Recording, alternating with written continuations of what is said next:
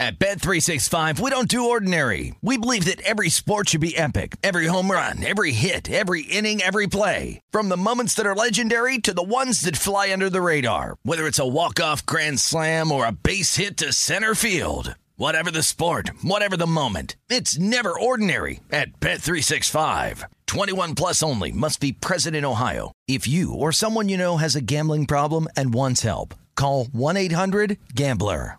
As the number one audio company, iHeartMedia gives you access to all. Every audience, live conversations, trusted influencers, and the insights and data you need to grow. iHeartMedia is your access company. Go to iHeartResults.com for more. My simple solution to the problem was remove people from the scene and help them feel safer. In response to attacks against Asian Americans, Maddie Park raised over $250,000 to donate cab rides to the Asian community. There is so much more work to be done. We really need to come together and tackle this issue as a community. Support the Asian community. Learn how at lovehasnolabels.com. Brought to you by Love Has No Labels and the Ad Council. Welcome, everyone, to the Sports Illustrated Media Podcast. I am your host, Jimmy Traina. Thank you for listening. We have a great show this week. Kevin Clark from The Ringer joined me to talk about a variety of NFL topics. We get into everything from the Colts hiring Jeff Saturday to Thursday Night Football on Amazon to Aaron Rodgers to uh, Kevin making a plea for people to be more into hot chocolate. It was a great conversation with Kevin from The Ringer. After that, Sal Licata joins me for our weekly Train of Thought segment where we get into the recent anarchy on Twitter, give out our NFL best bets, and um, read some Apple reviews. Speaking of reviews, leave a review on Apple. We'll read it right here on the SI Media podcast. You should also Subscribe to the SI Media podcast if you're not a subscriber and check out recent interviews. Jim Nantz was on the podcast last week. John Ourand from Sports Business Journal two weeks ago. Chris Mad Dog Russo three weeks ago. Dan Le Batard four weeks ago. So if you didn't hear any of those interviews, go into the archives, check them out, subscribe to the SI Media podcast, rate and review. All right, let's get to this week's show. Kevin Clark from The Ringer, followed by Sal Licata and Train of Thoughts, all right here on the SI Media podcast. All right, joining me now. Thought some thought you were on recently, you know, in the past year, but I noticed was not on since 2021, which is a big mistake. So we're fixing that now. From the Ringer and the always entertaining Slow News Day show, Kevin Clark. Kevin, how are you? What's going on, buddy? Uh, not too much. It's been Just- too long. it's it's been, been too, too long. long. We can't go a year without doing this. But that's I- the thing. It it all sneaks up on you. Like that's what happened to my show too, where I think, oh, I just had somebody six months ago. Oh wait, it's been a year. Let's reach out. I Yeah. have Ariel Helwani's coming on next week. Same same thing. Like I just I, I can't imagine that it was last November, but here we are. And I don't I don't mind repeating guests. I actually like repeating guests with people who come on and say stuff and, and, and who are good. But but when I, I I don't know why in my head I thought I had had you on this year. And when I saw you did it, I was like, well, this is a perfect time here with football. Uh, a lot of wacky football stuff. The Jeff Saturday thing, obviously. um, let's start with that because Sure. I feel like a complete dope because I have a take that I, I- I guess is in the really small minority on this. And it's okay. So take away the Rooney rule stuff because I get why there's an issue there where they didn't try to interview anyone and they just went with it, it- put that aside, which I know is hard to do, but I looked at it like this makes total sense because number one, if you are a guy who's trying to get a head coaching job in the NFL, you don't want to be the interim for the Colts to go get your Right. ass kicked for the final whatever it is, two months. If they're going to play that quarterback, they're losing most of their games. So why would you want to start your career or have on your resume, you know, two and five or whatever? I don't know the numbers. You know, they're going to win one or two games the rest of the season, Yeah. despite Jim Irsay saying they're not tanking, which is I, I get that's what he has to say. So I was like, I didn't have any problem with this move at all from that standpoint. I thought, okay, guy played there. He obviously has a relationship with Irsay. I don't think the no coaching experience is like, you know, I mean, look at Urban Meyer. He, you know, well, he had experience. He could you mm-hmm. can't find a bigger shit show in NFL history. Yeah. So I, I don't know. I and then I saw so many the outrage. Now, if the outrage is about the Rooney Rule, I get it. But you don't want someone. You don't want Eric Bieniemy getting this job right now. It's you're. This is a dead end place for the for the time Right. being. In the Yeah. off season, yes, give him that job. But Yeah. for now, go ahead. Yeah. So a couple things. Number one, they're tanking. Let's just we can we can leave it there if we wanted to, but let's not. Right. Um, I agree with you in the sense that this is a, a set up to, to fail job. And Ian Rapoport was on Slow News Day this week, and I, I mentioned it happened right. He was on right after this all came down. And I said, "What what's happening here?" And we kind of piggybacked off of some of his NFL Network reporting, and he thinks that Jeff Saturday is such a a, a confidant of of Irsay that it's almost like he's his eyes and ears. And if you treat Jeff Saturday more like we actually joked about like the Bobs from Office Space, where they come in and it's like, "Hey, quarterbacks coach, what do you do here? Hey, you know, offensive line coach, are you any good?" Almost like an outside consultant coming in to coach the team. It makes more sense. Now, I'm of two minds here. I didn't. My initial reaction was everything has failed this year. Let's get weird. Let's see what happens if somebody who's never done anything gets a, an NFL coaching job for for half a season. My my entire philosophy and outlook would change if he got the permanent job. That would be embarrassing. That would be scandalous. That would be ridiculous. That would fly in the face of anything the NFL has said they care about as far as the pipeline of coaches and how you know and and and just I mean it would be horrible. I, I'm not a big optics guy. It'd Right. be a horrible look for everybody. Right. Right, because when I heard he Yeah, got the job, in my head, I'm thinking he got the job to finish the season, then he's out. Yeah. So I, I'm that's my thought too. And so like Yeah. if this is, I mean, honest to be quite honest with you, and, and this is me spitballing here. I, I've, I've talked to like three people about this in the league, none of whom, by the way, know what's going on because I don't think Jim Irsay knows what's going on. But if I were just spitballing here, the person who has the most at stake here, as far as Jeff Saturday's long-term employment, might be the GM Chris Ballard. Because if Irsay's the report today was that Irsay called Jeff Saturday on Sunday in the middle of the game and said, "What the hell is going on with our team? What? Why is our protection so bad?" And that started the conversation that led to him being a head coach. But I'm thinking like, if he wants to call up somebody and just complain and figure out what's going on, sounds more like a GM than a head coach. But they didn't fire the GM; they fired the coach on that day, and so Jeff Saturday slides in, and maybe he just sees what's going on there. But I think that maybe again, just spitballing, maybe the the, the Occam's razor here is that he sees what's going on. They they hire a legitimate coach after the season, and they have Jeff Saturday in a full time role in the front office as a consultant, whatever you want to call it, assistant to the owner, some phony title where he makes good money. I mean, there's so many guys in the league right now. Chris Spielman is a great example in Detroit. He's just around in Detroit. He's not the GM. He's not the coach. He's just Chris Spielman. And I think that that that is first of all, you don't have to take the heat on anything. You just kind of get to hang around and go to practice and drink coffee and, and just sort of see what you see. Um, that to me would probably be a better long term role long term role for Jeff Saturday.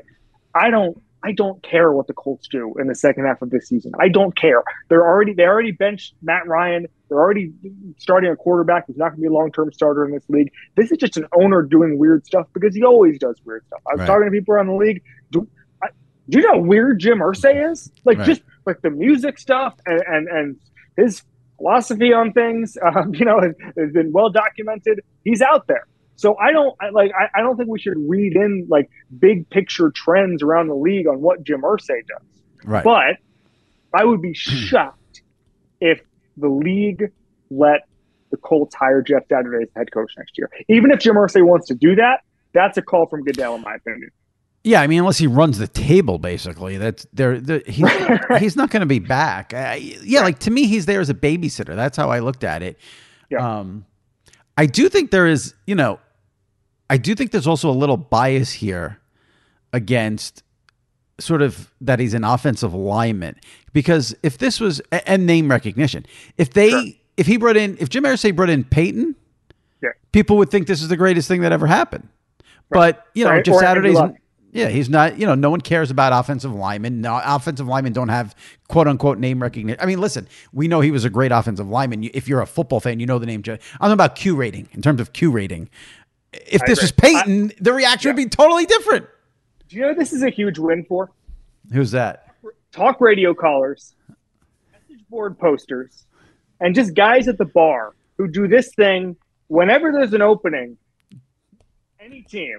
Yeah. And they say, and the University of Florida has an opening, and they say, you know what? He's never coached, but I'd love to see Tim Tebow in that role. He's going Right. to invigorate the team. Like, think about. I mean, you know, you you know the Yankees well. When there's any opening, it's just let's plug in a, a, a mid 90s. Let's get Bernie Williams in there to fix this. You know, like Right. that. It, it- Jeff Saturday being hired with no experience at the NFL level now opens up all sorts of possibilities for completely insane sports radio talk uh, callers and completely insane message board posters of just being like, "Oh man, the, the Dolphins have an opening. I feel like Dan Marino could be a head coach here." Like that. Yeah. That to me is the most exciting thing. Opens up completely new possibilities of insanity.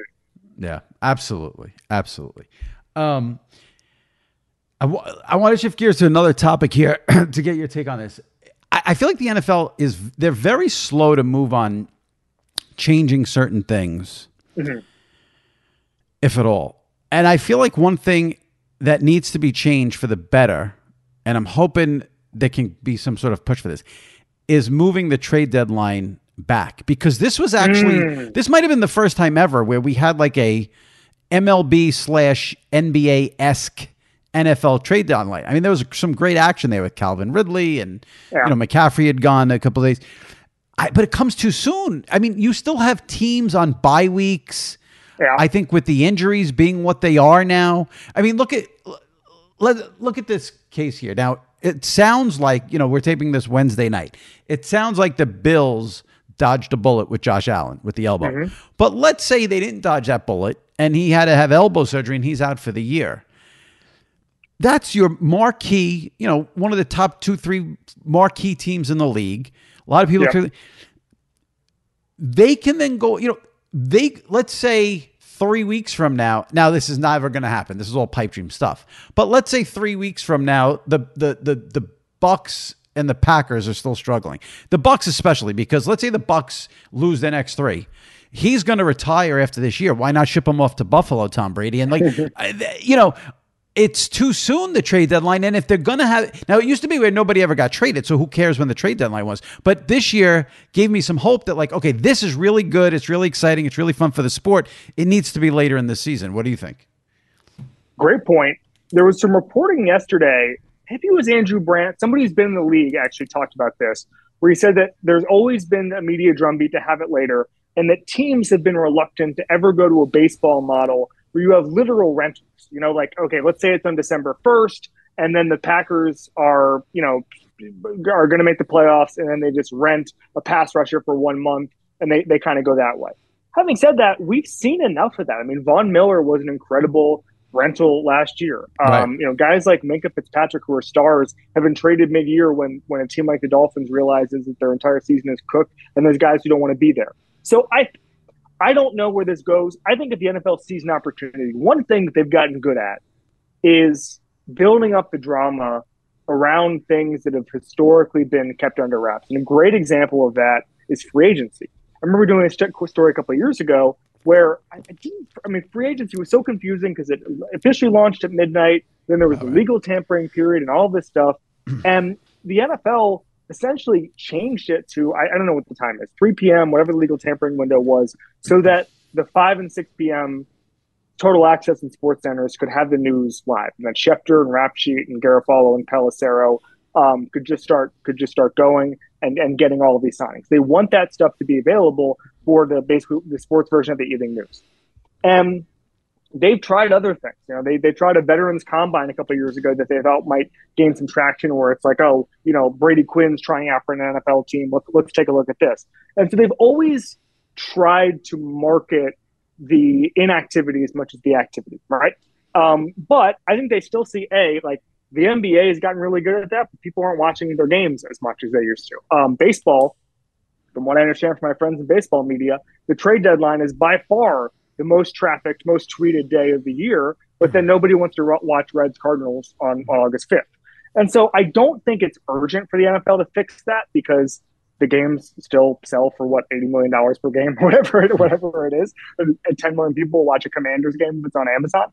Um, but I also I- I do think at some point they're going to say, hey, we can sell this, we can get some attention for it, we can um, you know make it a day at NFL Network. I mean that's the biggest thing.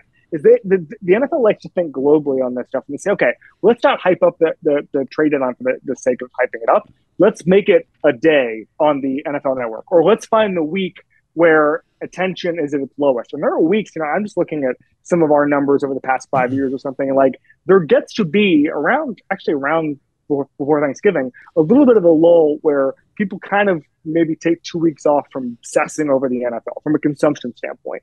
And maybe maybe you move it back two weeks because of that. I, I don't know necessarily what it all looks like, but I do agree they could really spruce it up a bit. Yeah. Well, like I said, it used to be where there would never be any trades. And now, if you're going to have a flurry, let's really embrace it and go all out with it. So, um, since you mentioned Amazon there, I did want to ask you what has been your experience with Thursday night football? Amazon, do you it, does the streaming bother you? Do you not mind it? Do you enjoy the broadcast? What it, that was one of the big media stories going into the year was the Yeah. exclusivity on Thursday nights. The games have been awful. What uh, what's been your Yeah. experience and review? don't mind it, quite like it. Um, I like the fact, you know, Andrew Marchand made the point a couple of weeks ago that what Amazon has done in not reinventing the wheel, but doing things differently, I, I want to stress that and get back to it, has made what Apple did look so ridiculous, where they went out and they did tried to basically reinvent broadcasts for, for baseball on Friday night. And peop most, I'm not a huge baseball guy, but it sounds like that was pretty universally rejected um, from the people who watch games every Friday night. What Amazon did is the best of both worlds. You get Al Michaels, somebody everybody's comfortable with. Um, Charissa Thompson is somebody who's obviously been on broadcast for a long time. Kirk Herbstreit, everybody at least knows. I mean, like I listen, I, I come from a college football family, and the re- the reverence, including from myself, of Kirk Herbstreit is unbelievable. I'm not sure necessarily football people, NFL people necessarily get it now, but like if I if I was on fire in my living room at, at home in Orlando and Kirk Herbstreit was on TV talking about the, the Gators' next four games, my parents would be like, "Kevin, can you stop?" Like Kirk, Kirk's breaking down what what he, what he thinks about Napier, right? Like or, or, or Mike Norvell or any of these guys, right? Um, and so he can build that really quickly, I think, on the NFL level. And then Richard Sherman has been great.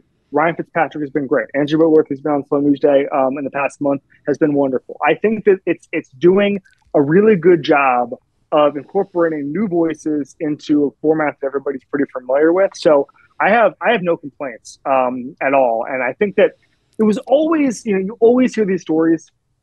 Anything on an NFL broadcast has to basically be run by uh, as far as personnel and as far as changes go, has to be looped in with the NFL league office. So they're not going to let you hire some stand-up comedian, you know, put him on the pregame show unless like it's. I, I know you're about to say Dennis Miller, but No, no, no, no, no. The, I'll let you finish, then I'll. I'll oh no, I'm just saying there's a limit to the weirdness. Because you know Bryan Curtis and I joke about this all the time. He's he's coming on Friday. We'll probably joke about it on, on Sport News Day. But it's like sometimes networks will try something with other sports, Right. and I, I'll text Curtis and be like, Goodell would have Goodell would have just shut this broadcast off five minutes into this if this if this were happening. I actually forget forget what examples it is, hmm. but sometimes you'll see stuff and you're just like, man, the NFL would never do this level of experimentation. Usually that means it's bad, or they tried it and they bricked it. The NFL is only, you're only going to be able to really innovate by like ten percent a year, and so I, I think within those parameters, Amazon has done awesome. Well, there's I have a lot to say here. I mean, one, you'll never you will never make it if you ever want to go into the media critic world if you have nothing negative to say. That's just the you, you know, I, that's I have just some not how it works. news. I have some great news. Bryan Curtis. Yeah. Bryan Curtis is a wonderful media critic for TheRinger.com. That Yeah. job is not open, and uh, and if elected, I will not serve. You can never ever say I have nothing negative to say. I mean, that's just you know. Um, but it's funny how you bring up the comedian stuff because I feel like their pregame show has gotten attention twice this season. Once was when well, it wasn't the pregame, but it was halftime when they basically took a pass on the Tua stuff when he had the Yep. concussion. Yep. And Yep. the other time was when they ran a clip from a show that's on Amazon Prime. I Teron forgot the name of the show, but the comedian Taram- Killam. It- yeah, yeah. that clip again we're in that world where we're judging it based on twitter reaction but that was one of the most um vicious vicious things i've seen on twitter recently where the reaction to that was not good That to say, to say least. I, I don't. Here's the deal on that one. Okay, I don't know him. I don't know what that show is. I haven't checked it out. That's the kind of thing where, like, if you know you kind of got a, a dud there, don't put it on a halftime of a well watched game in front of 10 million people. Just, I know maybe there was a deal in there, but like, just, just let well, that. you know how that works. It's an Amazon. Prime show. They're No, trying to do some cross promotion, I, I didn't. and it didn't yeah. help. The promotion did not help.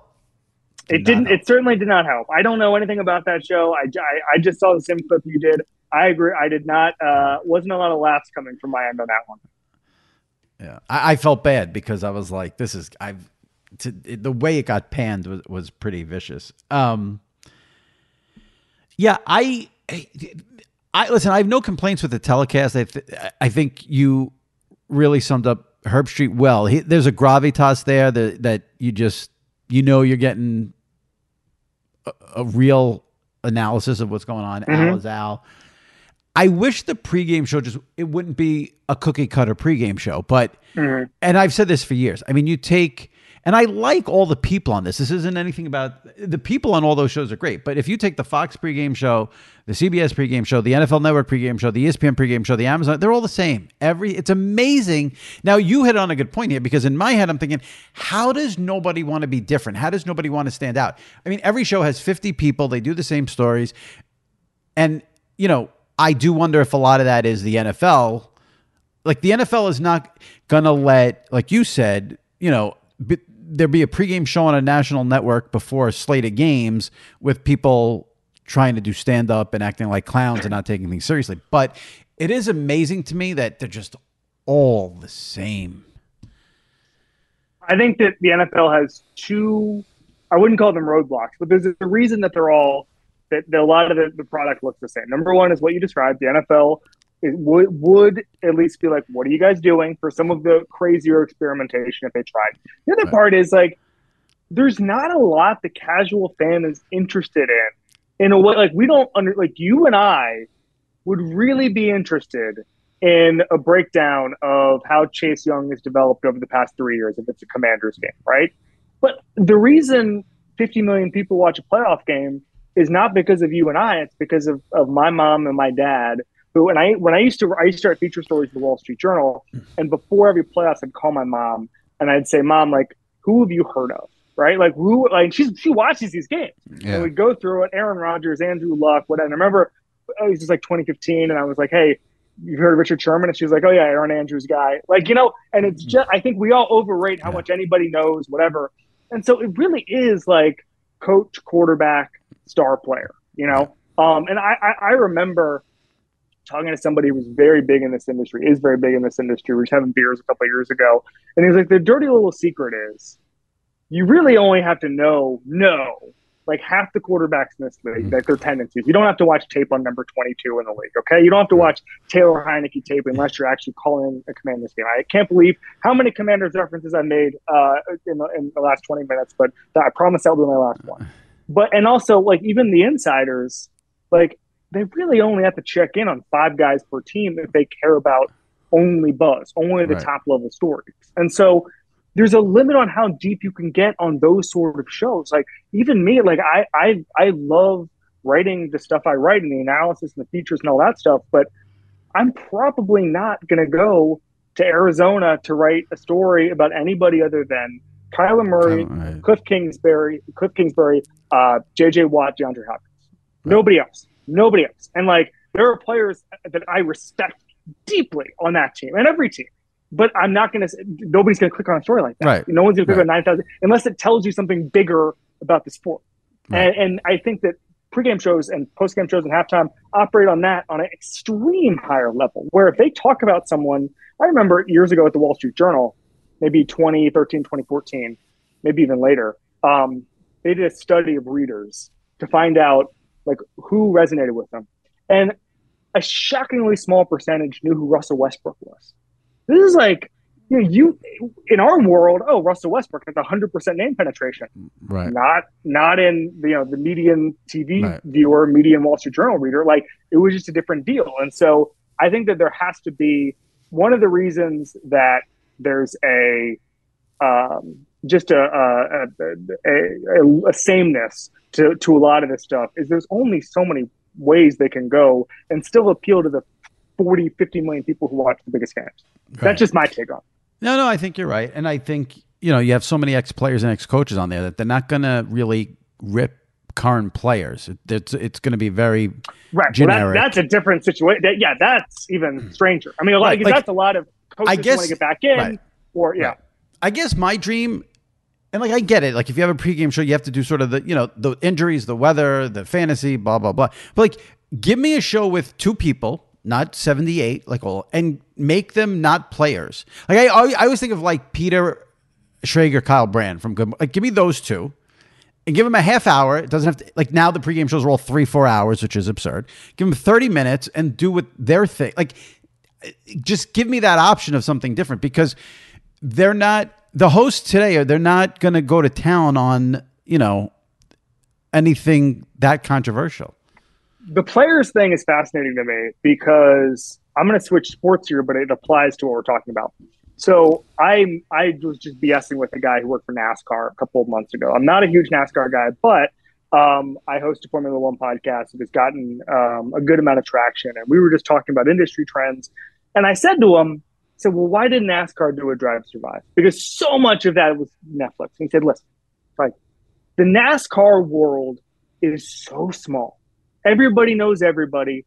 And one bad word about somebody means you can't go to this restaurant anymore. You can't go to this hotel lobby anymore without hiding your face. You can't go to your kid's daycare anymore because you said this about this team. And so nobody wants to say anything crazy, right? And it's like they all right. live in, in, in, in, Charlotte or Atlanta or a couple of different cities. And you think about the network of ex players, and it's pretty similar. You know, there's not, there, there's, there's five, six cities these guys all live in they all still hang out together. They're all still out of practice. And they, they like, they love the connection between the older players and the younger players, and especially in a lot of these teams where it's so vibrant. Like you, you know, when an ex Steeler comes back to Pittsburgh, it's it's it's you know, it's like a it's like the former governor is coming back. You know, um, and so I just think that there's a lot of incentive for a former player to just kind of couch any sort of criticism. And when you do find like, you know, I thought the the sort of prince who was promised a couple of years ago was Jay Cutler. When you heard people say it, say it in media when they heard his auditions, I mean, obviously went back to go play for Adam Gase, but like, you almost need a guy who gets into the booth and will just say anything and right. will do the homework right. and will just say this guy is yeah. not very good at this. And then one, you know, it kind of it doesn't get talked about enough, but one guy who's really good at that is Cris Collinsworth, who will just say this guy's trying to cover this guy, he just can't do it and there's actually very little of that at top end yeah. football analysis. See, I think and, Troy. I, I think, yeah, I think Troy is better than Chris. I, I, think Troy is the best at calling out players, and he does it in a fair way. Mm-hmm.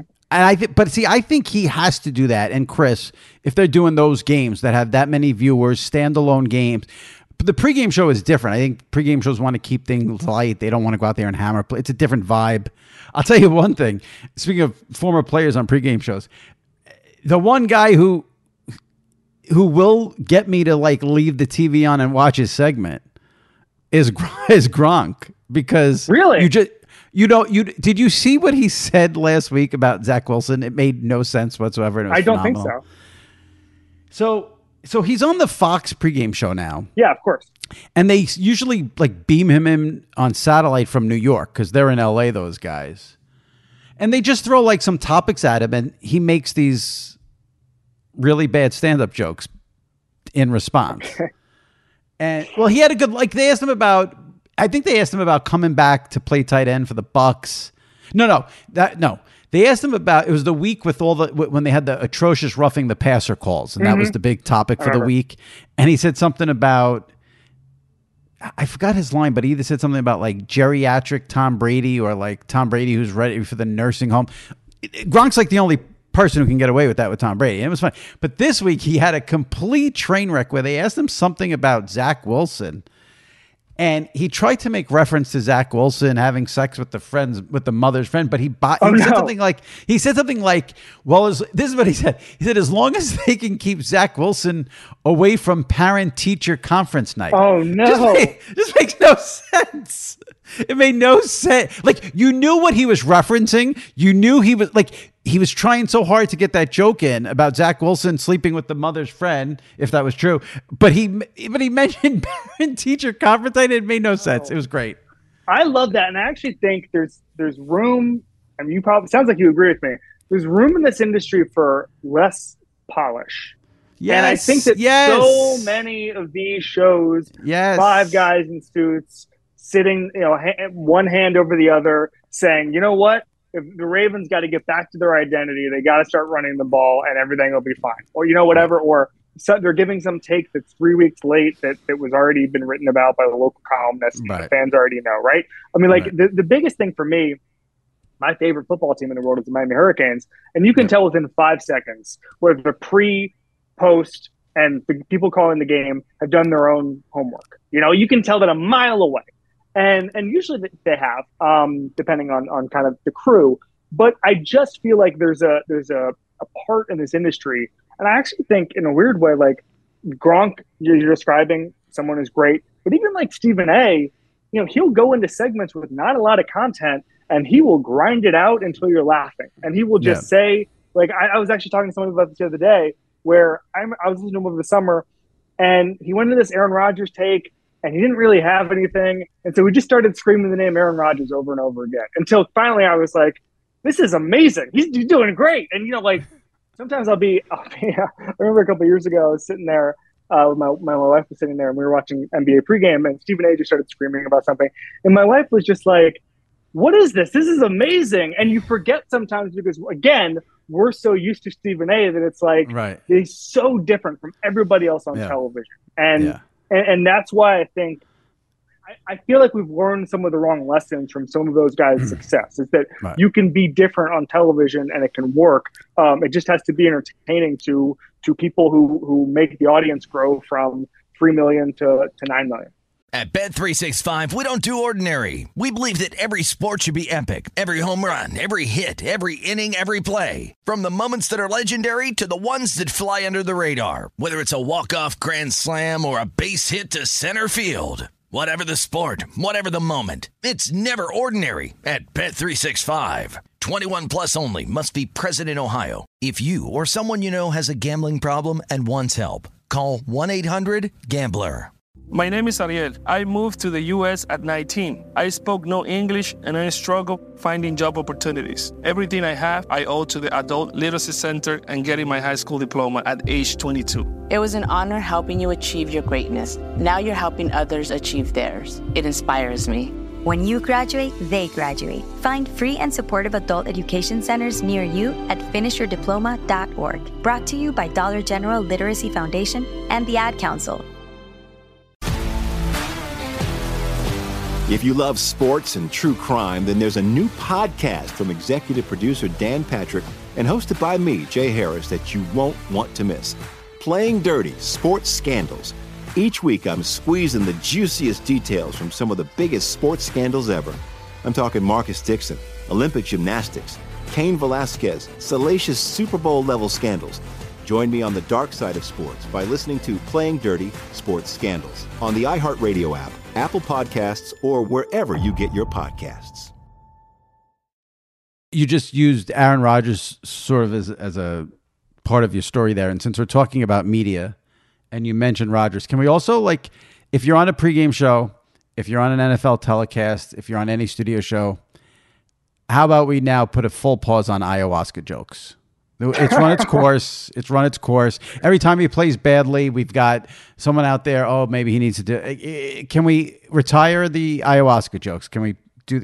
Election Yeah. day was this week. Can we vote on that on a ballot? And it's. I think it's funny. I think with Rodgers in particular, I know Aaron a little tiny bit would spend we spend you know a decent amount of time. I've spent a decent amount of time interviewing him um, over the past two years, and I think part of it, frankly, is wanting to needle him without wanting to make a claim on his play, because I think everybody's scared to write him off because we've done it a couple of times. It happened with Tom Brady too. And we got to the point where now no one ever says anything about Tom Brady because we doubted him so much that Right. you know, you don't want to end up like Max Kellerman five years ago, or you know, the, the, one of my one of the guys you know, PFF, Sam Monson, wrote a piece basically saying in 2014 that that Brady was done, and you know, check his mentions sometimes. See how that, see how that's going every time. Does, it, does he get? Does freezing cold takes whip that out every now? I mean, and that's. I think that's a greatest hits for for freezing cold takes. But yeah. um, but no, I mean, it, it, it's really. I think with Rodgers, I think they're trying to needle him, but they don't want to say he's missing throws downfield, which he is. Um, that he's frankly the problem right now. Um, his play, because if he was playing at a normal MVP level, there'd be none of those problems. Dan Orlovsky, God bless him, seems to be the only person who will say that this isn't Matt LaFleur's offense. This is Aaron Rodgers' offense, and he's doing a really bad job at running it. And there's no identity right now, and, and Orlovsky's all over this. But I almost think that, like, the Joe Rogan jokes, the ayahuasca jokes, the podcast jokes, like, it's to obscure the fact that nobody wants to have a real debate about Aaron Rodgers because he's playing really badly, and everybody seems afraid to say it. Well, I think, yeah, I do think people in the media are a little bit afraid of Aaron Rodgers. Um, because I, I, what I think is a story that I'd like to see about Aaron Rodgers, and I have not seen it, and we, don't, I don't think we'll.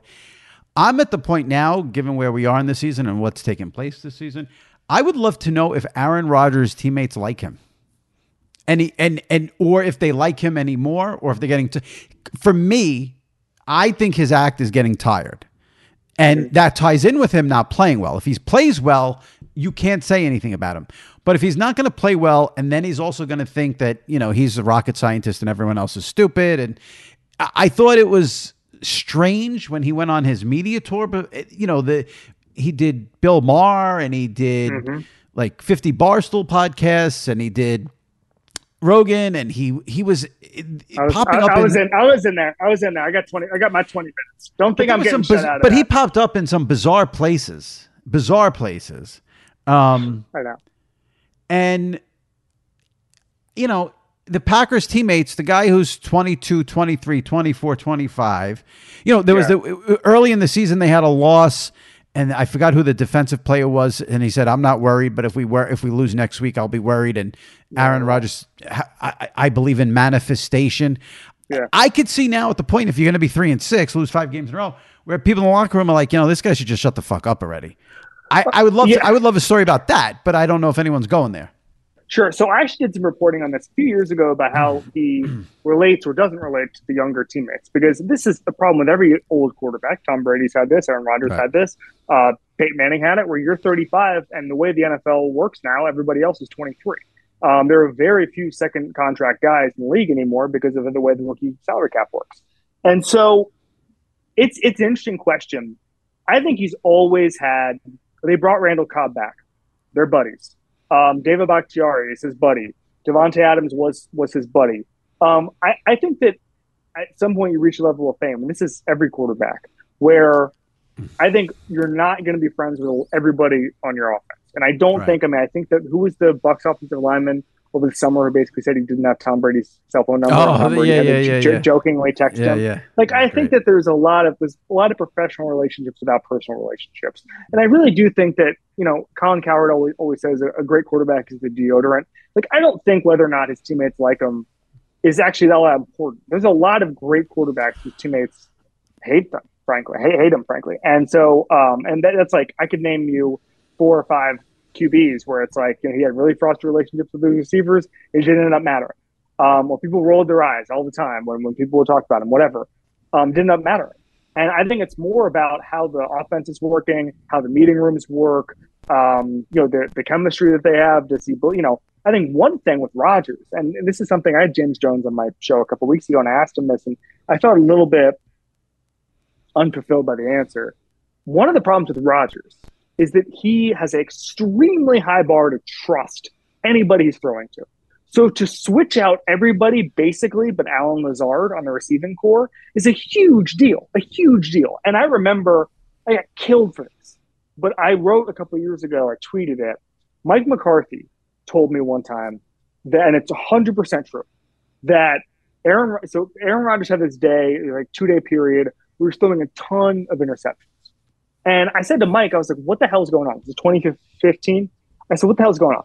And he was like, well, he's doing it because he he's throwing the ball up to see if a receiver will come down with it because he's testing his limits and he wants to know who we can trust. So he's just clocking this stuff.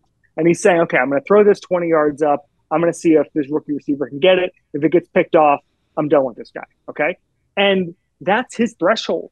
And so the idea you're going to throw Romeo Doubs and and and Watson, like all these guys, like I and Sammy Watkins, who's not the most reliable guy as a route runner and and, and has been injured and whatever, like you're gonna have to develop chemistry on the fly with those guys and hope that Allen Lazard is enough. And like, you know, I I think all of the, I think especially the rookies are gonna be really talented, but there is a threshold that Aaron Rodgers needs to trust them and I, I, think it takes longer than than the, the, time he's been given. And so that to me is a bigger question whether or not they're they're going to the movies. Um, it's well, I don't mean I don't mean yeah. I don't mean it that I mean are they because he is very vocal and critical.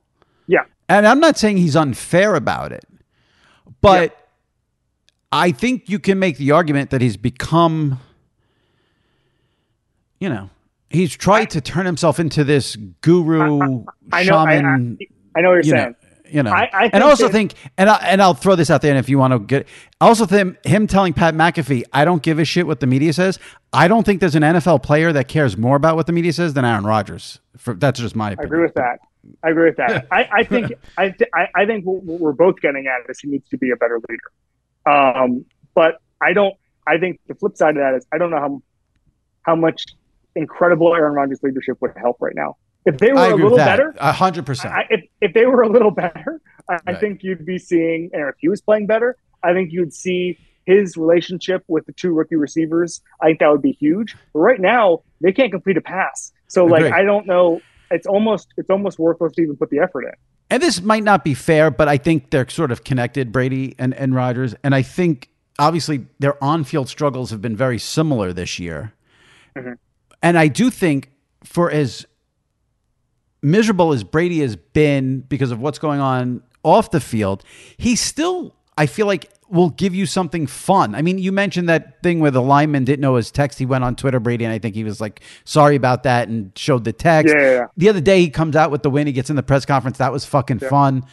Yep. Rodgers seems miserable 24 7. I never see any, even on McAfee, he doesn't seem light and fun. He seems like it's, he's battling, you know, I feel like he wants to battle all the, the, the, media narratives, this, that. Brady, at least, and like I said, this, Brady's had a rough year, but he's had moments of looseness. You never see that from Aaron Rodgers anymore. He used to, but I don't, you know, I don't know if something happened. I don't know, but I think he's buried under shit. I think he's buried under shit right now, and yeah. I think Brady has had that, and I think Brady has wanted to be all ball in the past, and and is you know once he got to the Patriots, he was able to show a different side. I think he knows you, you mentioned Roger saying he doesn't care about what the media says. He cares a lot. Yeah. And I think he knows he's extremely media savvy. I think he knows that if he was lighthearted or fun or started trolling people on social media, he'd get killed for it. And I, I, I do think that's in the back of his mind. And I think what's interesting now, I said this on, I said Bill was Bill Simmons on my show a couple weeks ago, and I think athletes now are hyper aware they can end up on the chyron of first take and first things first and all of this stuff really easily. And the reason I know that is because I had had I do a training camp tour and I I talked to pretty much every every big quarterback there is and probably talked to seven of them this year. Um, and one of them, absolute star, just didn't bring it this year. Just did not bring it, and I was really confused by it. I asked somebody with the team, I said, hey, what happened to this guy? He, he was so great, you know, the last few years, and, and it seemed like he was really reserved.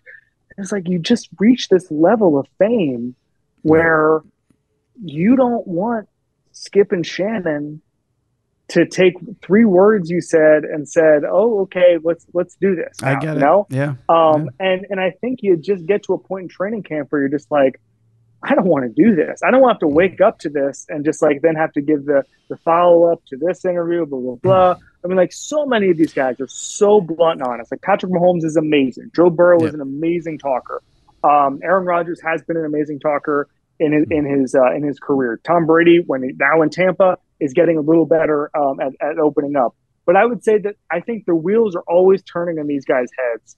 Like any Dallas Cowboy giving any interview at any point anywhere in America could end up on the chyron of any ESPN show the next day just by saying like, "Hey, if if if if, if the back if Micah Parsons what? backup said we're going to win three in a row or something like that, or we're going to win Sunday," it would end up like yeah. on the B block of of, a, of an NFL Network show. Well, the good thing for the Cowboys players is the owner does it all the time. So the, the players are usually shielded by the owner.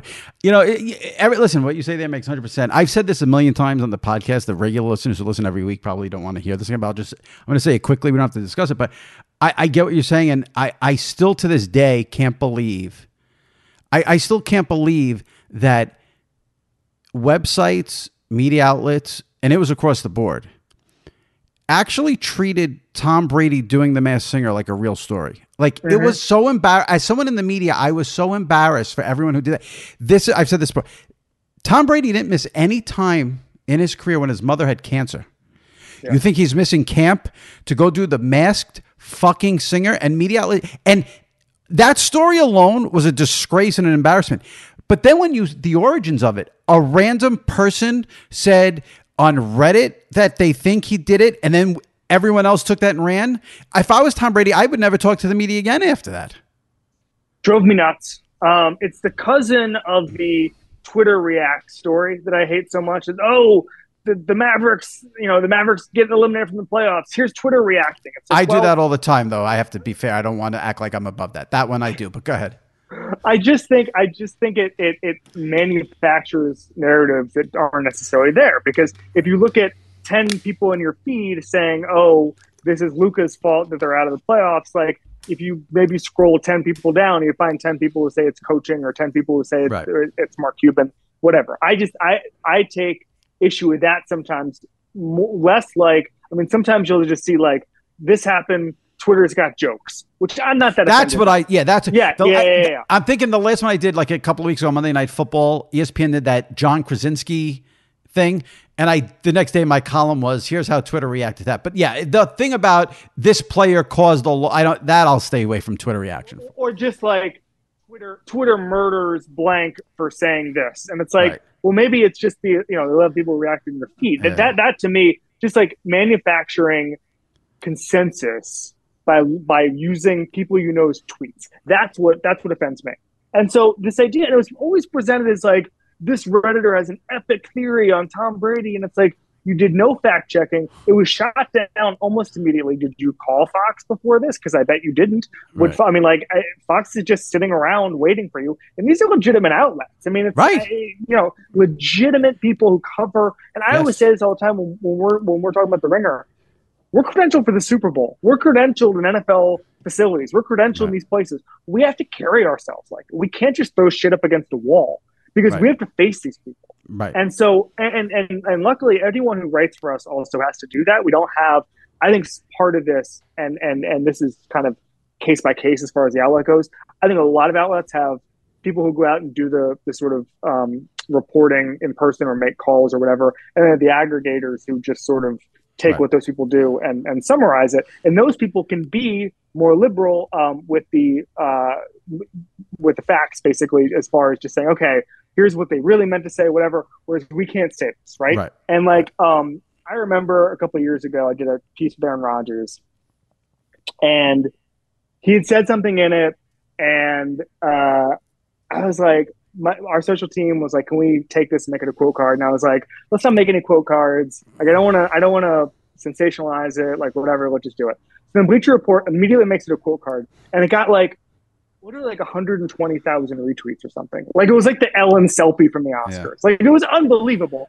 And so people can just mm-hmm. take like, it, it, we have to whatever. I don't want to get into the whole reporting thing. No, no, no. Listen, I. Like, I I, I, it, it, I know just, exactly where you're coming from. I I, I could not frustrates agree me so much that websites that, that that do not do the bare minimum. I'm not. You don't have to be credentialed to email Fox or well, the Bucs and say, "Is this true?" or Don and, Yee.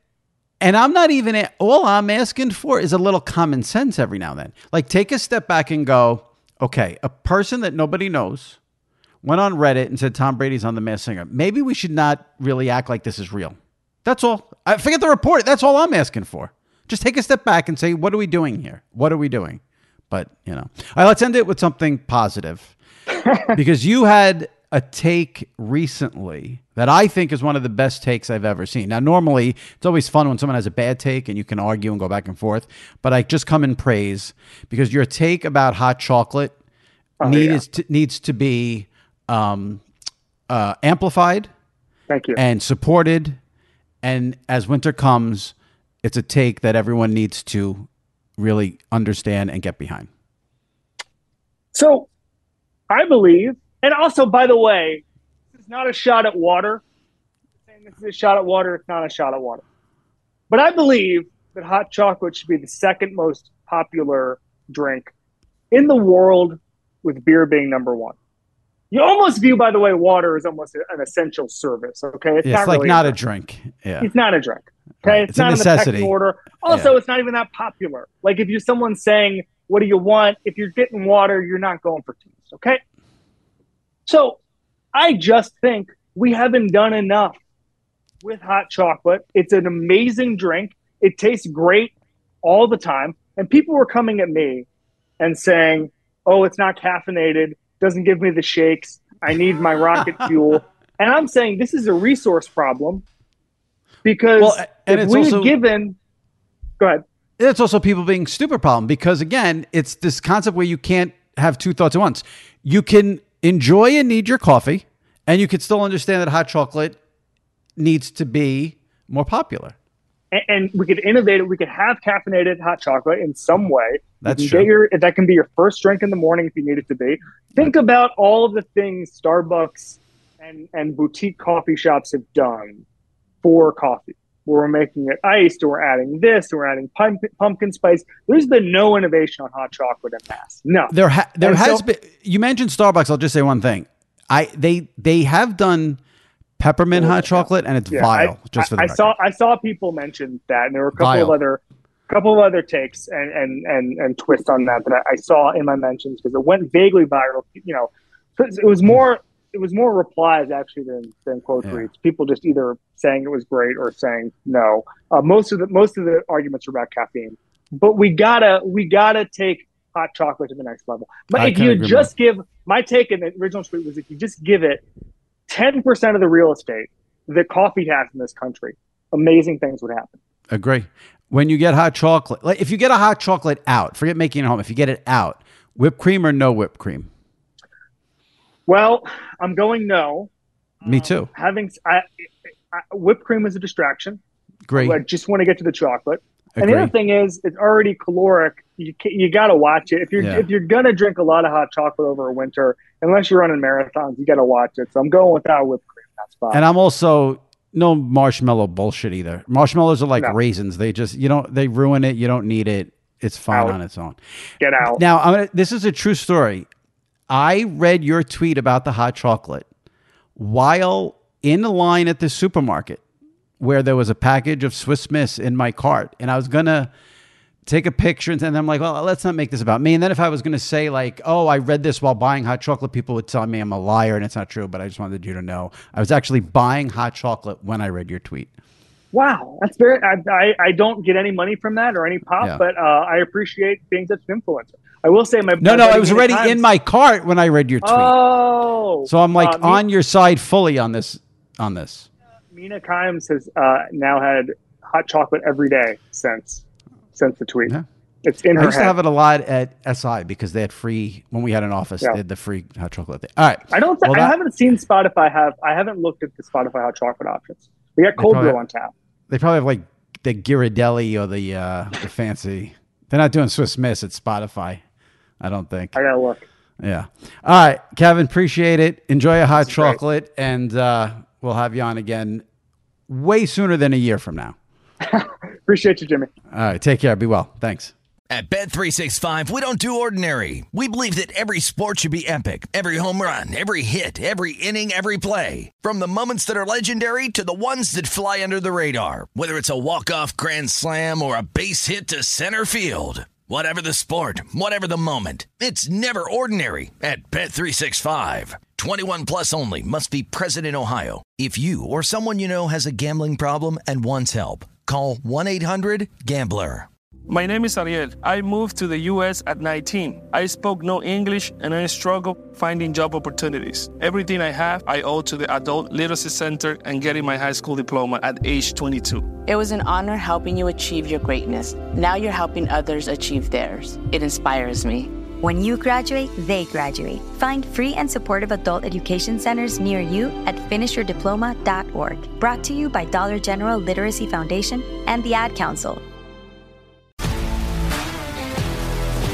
If you love sports and true crime, then there's a new podcast from executive producer Dan Patrick and hosted by me, Jay Harris, that you won't want to miss.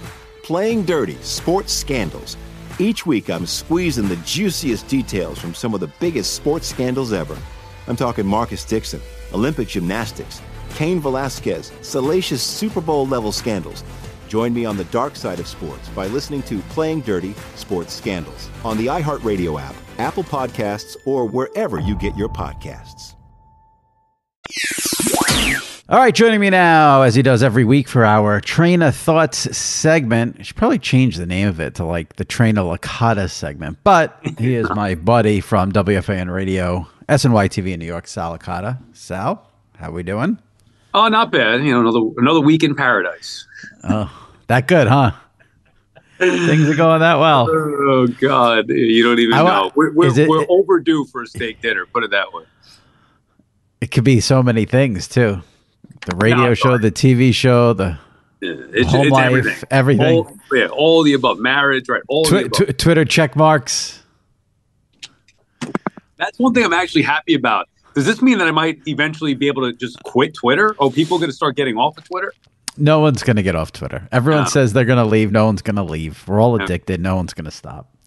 But it is a shit show right now. It's I I find it funny. I mean, I'm not, and I find the people who are outraged funny too. Like the whole thing is just kind Can you just catch me up real quick? Because I come into Sure. work today at SNY. They're like, "Oh, stay off of Twitter. It's a mess." And I'm like, "Well, why? What's happening?" So I like people are just using their blue check marks to have So- fake accounts. I was surprised at how many. You know, this came up on your station WFAN on your on the morning show on Tuesday with Boomer and Gio, mm-hmm. and they were talking about how this would clean up the bots. And I sent a tweet to Gio saying like, "This is the opposite." I, and I guess people are not. So basically, what what's happening now is any human being, if they pay eight dollars a month can get verified, but not verified. I shouldn't use the word verified. Can get a blue check mark Right, because what are they verifying? Without without having to prove that you're that person. See, when I got verified and when you got verified, I, I think we there was some sort of something that had to be sent some a driver's license. There was something where you had to prove who you were to get the blue check mark. That's out the window. So basically, this is what can happen. If I want to pay eight dollars, I can pay eight dollars to Twitter and create a Twitter name that. What is your Twitter name? I don't even. What, what's like the official Twitter? Sal underscore Licata. Okay, so I can create a Twitter name that says Sal Licata WFAN and it'll have a blue check mark. And people will start to think that potentially that's me. Possibly, yeah. So like there were some dopes today who were doing that, but it wasn't it wasn't really cleverly disguised. Like they made a LeBron James account, but they spelled James J A M E Z. So if you fall for that, you're the dope. But if someone made a Twitter account that said Salicata WFAN SNY and has a blue check mark, Right, people are going to fall for it and think people, yeah. So this So- would this would actually go in the wrong way of people trying to actually get verified and and Right, because they, if you you can ba- basically you can buy a blue check mark for eight dollars is what it comes down to, and you don't have to prove who you are. So stupid. Yeah. So we'll see how long that lasts. So, but, he keeps but what it does, then it minimizes every blue check mark, right? Because now you used to see a blue check mark and you'd be like, oh, maybe this is somebody. And now you're going to be like, oh, well, it could be anybody. I don't know. I guess it all depends on. Like I never looked at it like, oh, this is a blue check mark. This is somebody. It was it for me. It's more about, oh, this is a blue check mark. What this person is posting is real. That's really what it comes down to. Doesn't matter who you are. You just want to be. You know, sometimes you see but, like But I'm saying, like, usually if you have a blue check mark, you would be verified as in whatever it is that you Yeah. do. Yeah. I don't mean like celebrity status. I'm Right. saying like, oh well, this, you know, whether it's somebody in the media, whoever. Oh well, there's Right. a blue check mark. Right. Who is so, so like if someone created the Twitter name Salicata WFAN SNY and Mm-hmm. tweeted in May the Mets have wrapped up the division, people would go, "Oh, that's a ridiculous take. Let me see if it's true." And they would see the blue check mark next to the real Licata and go, "Oh, this is real." But now anybody could create your name and do that, and Right. no say one knows stupid, outlandish things. Who would ever say something like who that? would ever right exactly. And the kicker is, so the person paying the eight dollars can come up with the Twitter name at Salicata WFANSNY, and then if you don't pay the eight dollars, you're losing your check mark. Right. So when is that coming into play? I have no idea. I have no idea. Yeah, but I mean, Have you I'm- decided what you're going to do? You're you're paying the eight bucks. I know you. You're paying the eight bucks. Um, I don't know. Maybe I'll see what happens. I don't think. I don't think this system is going to be in place. Okay. You think it's going to think get there'll be. Yeah, he's already. Listen, it already went from twenty dollars to eight dollars. This morning, you probably missed all this because you were probably sleeping. This morning, they started putting the word official on some verified accounts. Then that went away. Oh, Shelby's telling me I'm grandfathered in. So I guess you're not losing check marks if you already have one. that's- oh. So you don't have to you- pay the. But you can't. So if you didn't have one prior, then you have to pay the eight dollars a month. Right. All right. Well, screw them. I'm fine then. Right, but again, the point is anybody can go pay the eight dollars and get one. right. Eh, whatever. That doesn't matter to me. I can't take what anybody says on there seriously anyway. I like seeing, yeah, exactly. I like seeing all the anarchy every day. Yeah. Just, all right, let- let's let's move on to something fun because that topic is terrible.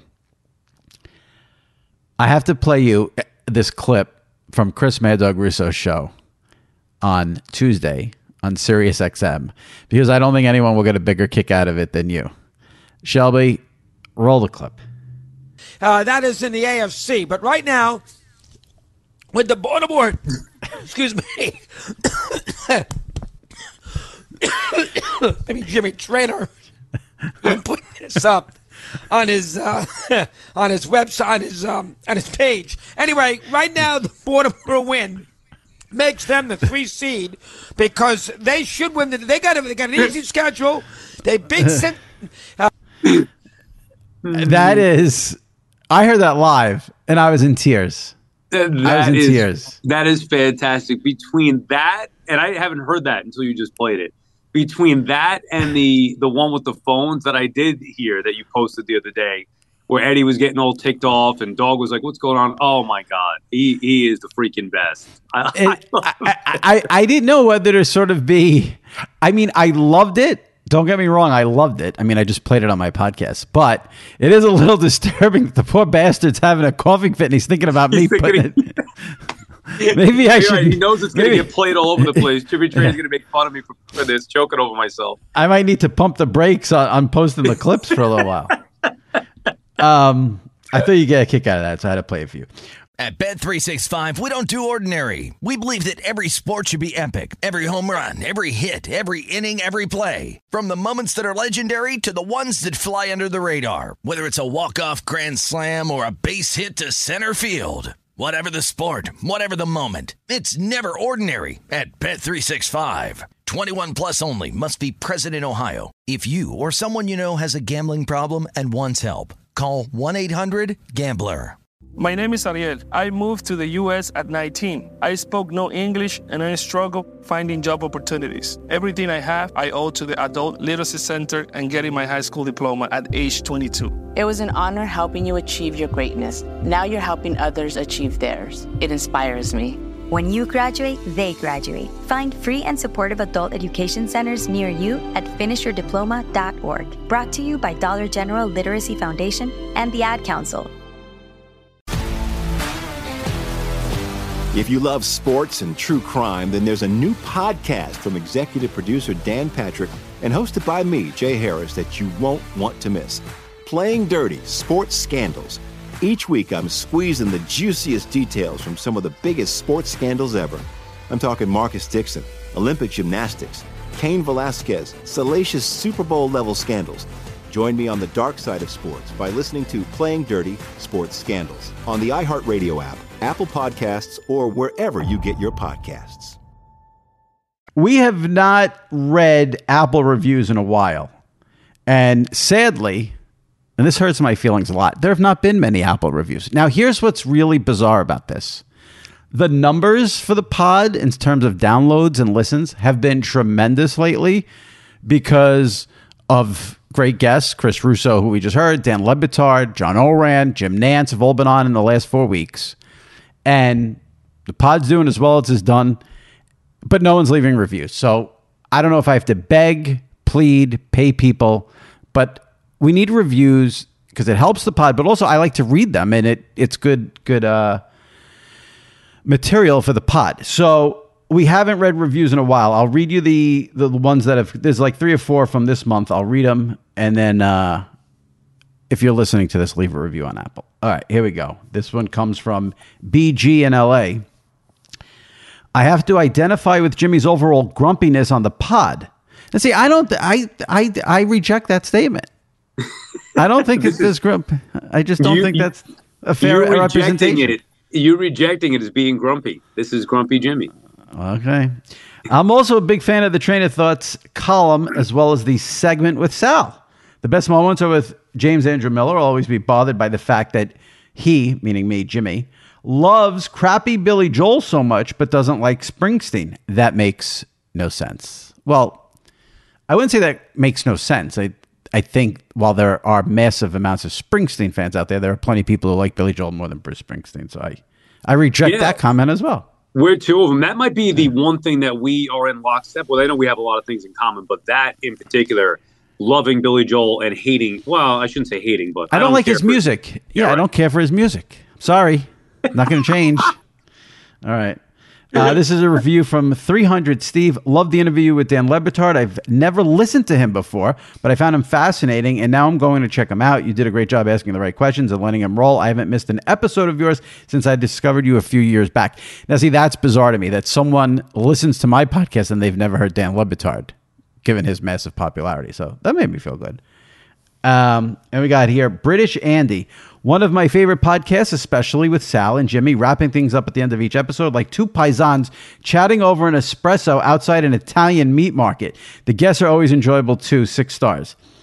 Now, is are we being like you know I was gonna say, stereotyped for we- being Italian? Is that allowed? I was going to say, are we that Italian? I mean, I Yeah. guess so. I will say I've ne- Sal does not drink espresso or any coffee of any kind, which which Never. Never. is, is uh, mind boggling to me. We need to do, you know what I envision when I hear that? Like you and I sitting out front of Satriale's. That's what I think he was implying. It was very stereotypical anti-Italian stuff there. I'm not sure if. Hey, look, that- I'm fine with it. I mean, I am Oh, I'm Italian, fine with it too. I just Yeah. don't want this guy getting in trouble. Someone's going to be offended. I'm not offended. Me neither. Yeah, I mean, I love it. A good Italian meat market. but no, I'm not drinking an espresso. Regular coffee. Regular coffee. All right, last one here. Um, KG. Oh, C Kedge Gymnast, C A J Gymnast. Love the show. I listen as I cut my lawn. Too much wrestling and a little New York centric. Then again, you can't expect to order a steak at Red Lobster. Now, listen, that's calling the podcast Red Lobster, which, well, no, actually, he's saying you can't order a steak at Red Lobster. I guess that's not that bad of an analogy. I'm trying to I figure know. out. How, I, I initially took that. That was offensive. so he's good. That, that's I don't, you want to make What? fun of us being Italian, whatever. I thought that was offensive. Then again, you can't expect to order a steak at Red Lobster. Now, I haven't been to. I've been. I think I've been to Red Lobster once in my life, and I think I was a kid, and my parents took me. I was like six or seven, so I don't Dude. know. Red Lobster. The now I haven't been in years, but man, the biscuits that they have, oh my god, second to none. Matter of fact, I want to go back to Red Lobster. We used to go there. That was like in our family, like Father's Day dinner when I was a kid. You know, my grandparents were around. Yeah, Red Lobster was like the big event for us on Long Island. That was you were really going out to dinner with Red Lobster back in the day. And those So then that's great. so then that's not an insult. What the guy said. Well, we say, we're talking about a steakhouse. I mean, I've since uh, learned, you know, we're talking about six year old Sal where Red Lobster meant the world. Now you're talking about 43 year old Sal where I know a good steak uh, and, and I enjoy going to steakhouse. You and I aren't going to Red Lobster. No, for- but he's saying dinner. you can't order a steak at Red Lobster. So he's saying, you know, we're Red Lobster. He doesn't want the New York centric stuff and the wrestling. So, oh, speaking of wrestling, let's wrap up. Well, we got to do best bets, but I'll just say we'll, we'll do this in one minute because then we got to wrap. Today, we're taping this on Wednesday, November 9th, 25th anniversary of the Montreal screw job. I cannot believe it's been 25 years. That freaked me out. Did you watch that live? And were you into wrestling when that happened? You were not. I was out. I obviously know all about it, but Right. I did not watch it live, and I was not into wrestling at the time. I was out around '92. The reason I, I had to bring this up to Sal is, you know, everyone out there who's listening, when you have like your good friends who you're tight with, your inner circle, your core group, you have these things between, there's things between you, whether it's certain things you like, certain phrases, memories. eh, And one of the things with Sal and I is I turned to, I, I sent him one time, I said, this is probably the greatest video on YouTube. And it's a, like a 10 minute video of Jim Cornette breaking down the Montreal screw job. And I wasn't kidding. I think it's the greatest video that's on YouTube. If you've never seen it, just go to YouTube, put in Jim Cornette Montreal screw job. And Sal and I will reference that video to this day now. And periodically, I'll rewatch it like a few times a year and I'll send Sal just a line or two from it. And, uh, It's fantastic. I'd rather watch that than watch that first, and then maybe go back and watch the actual match. But he he nails it. That's. I- If you are listening to this and you have any affiliation in any way, shape, or form to wrestling, and you have not seen that video, you have to like you. It's not even a like you have to watch it. That's how good it is. Am I overselling it? Am I no, overselling? no. No, Jim Jim Cornette may be one of the funniest guys out there, and he's not even trying to be funny. He's just being factual and just tearing everybody involved apart. It is And the so but the way he breaks down the Montreal Oh. screw job, in addition to being funny and having all these crazy lines. Oh, oh my god, it's fantastic. I, as a matter of fact, I want to watch it now again. There you see, there you go. All right, let's wrap this up with best bets. I got back on the winning uh, cycle last week, and I did it in beautiful fashion. Had Washington plus three and a half. They lost by three. The hook and the cover for me.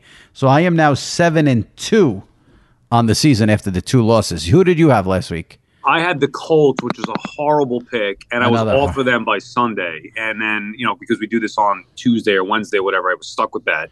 Uh, I hate their guts, the Colts. I hope they lose every game by 100 the rest of the way. But I Well, had they will.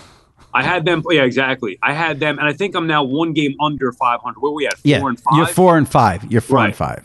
I want the Bears this week. I believe they're at home against the Lions, right? Minus Minus three. Yep. Yeah, Yeah. I want. I believe in Justin Fields. I didn't love anything else at the quick glance. And again, I these things are weird for me on a Wednesday doing it. I get Oh, stop with the excuses. No, it's true. It's how I do it. But right now, uh, like last week, the, the easy pick was the friggin' Bengals. Oh, Bounce back, typical Thursday night football. Everybody ripping them to part to shreds. The Panthers stink. Anyway, I want Justin Fields and the Bears minus three. I believe in Fields. I think they get a big win and they cover that spread against the Lions. So I had two games I really loved this week, and one of them was the Bears, but I was not going to go with them, so we don't match. But I do love the Bears this week. I think that's a great Checker, pick. checker on checker. Why not? you No, no, I'm not. checker. No, no, I'm not going with them. I'm going to do this because this is something I would never ever do in my life, and I want to break out of my shell and try different things in life. I'm going to utter a sentence here that should have me committed. I'm going Geno Smith over Tom Brady. Wow. This that line is wrong. The Bucs are minus two. The Seahawks should be favored. The Bucs offense is completely up. They have no running game whatsoever. He's got no help at the receiver position. And the Seahawks, I've watched the Seahawks the last couple of weeks because you know I they're not they weren't a team I was on early in the season, and then I'm like I got to see what's going on here. The Seahawks are good. Yeah. The Seahawks are very good. And with Kenneth Walker there as a weapon in the backfield, good receivers with Metcalf and Lockett, and obviously Geno Smith playing well, but their defense is playing well. When I I always Sunday night I always do the lines for the for the next week, and I had Seattle minus three. They've got Tampa minus two, so I will gladly take two points. They're going to win outright. Um, that's a line for you know Tom Brady respect, and I get it, and I understand it. He's the goat. Great job last week with a comeback, but they couldn't score against the Rams. I love the Seahawks this week. I can't, and I and I never bet against Brady, but I'm going with Seattle. Yeah, I, I mean, I, I would not pick that game myself, um, but you're right. Seattle, whether you, I still don't believe in them, but they've proven themselves through the first nine weeks here to at least be a legitimate team all around. Now, and who And that- knows with the Bucs? And that's a game you won't get to see any of because any of because that's a 9:30 Sunday morning special from Munich, Germany. I actually might. Now, where where we where's this game being aired? Because last time I couldn't see it, it was on ESPN Plus. Where's this? It's on the NFL Network. All right, good. So I could watch that. There you go. Maybe not right. start to finish, but all right. All right. Good job. We'll see you next week. Be well. All right. Talk to you later. All right, take it easy. All right, my thanks to Kevin Clark and Sal Licata. If you missed any recent episodes of the SI Media Podcast, go into the archives, check them out, and subscribe to the podcast. Jim Nantz was on the pod last week. John Ourand from Sports Business Journal two weeks ago. Chris Mad Dog Russo three weeks ago. Dan Le Batard four weeks ago. If you didn't hear any of those interviews, check them out. Subscribe to the pod and leave a review on Apple. We'll read it as we did this week on an upcoming Traina Thoughts segment. All right, that wraps it up. Thanks for listening. Appreciate it as always. We'll see you next week right here on the SI Media Podcast. Stay safe and take care.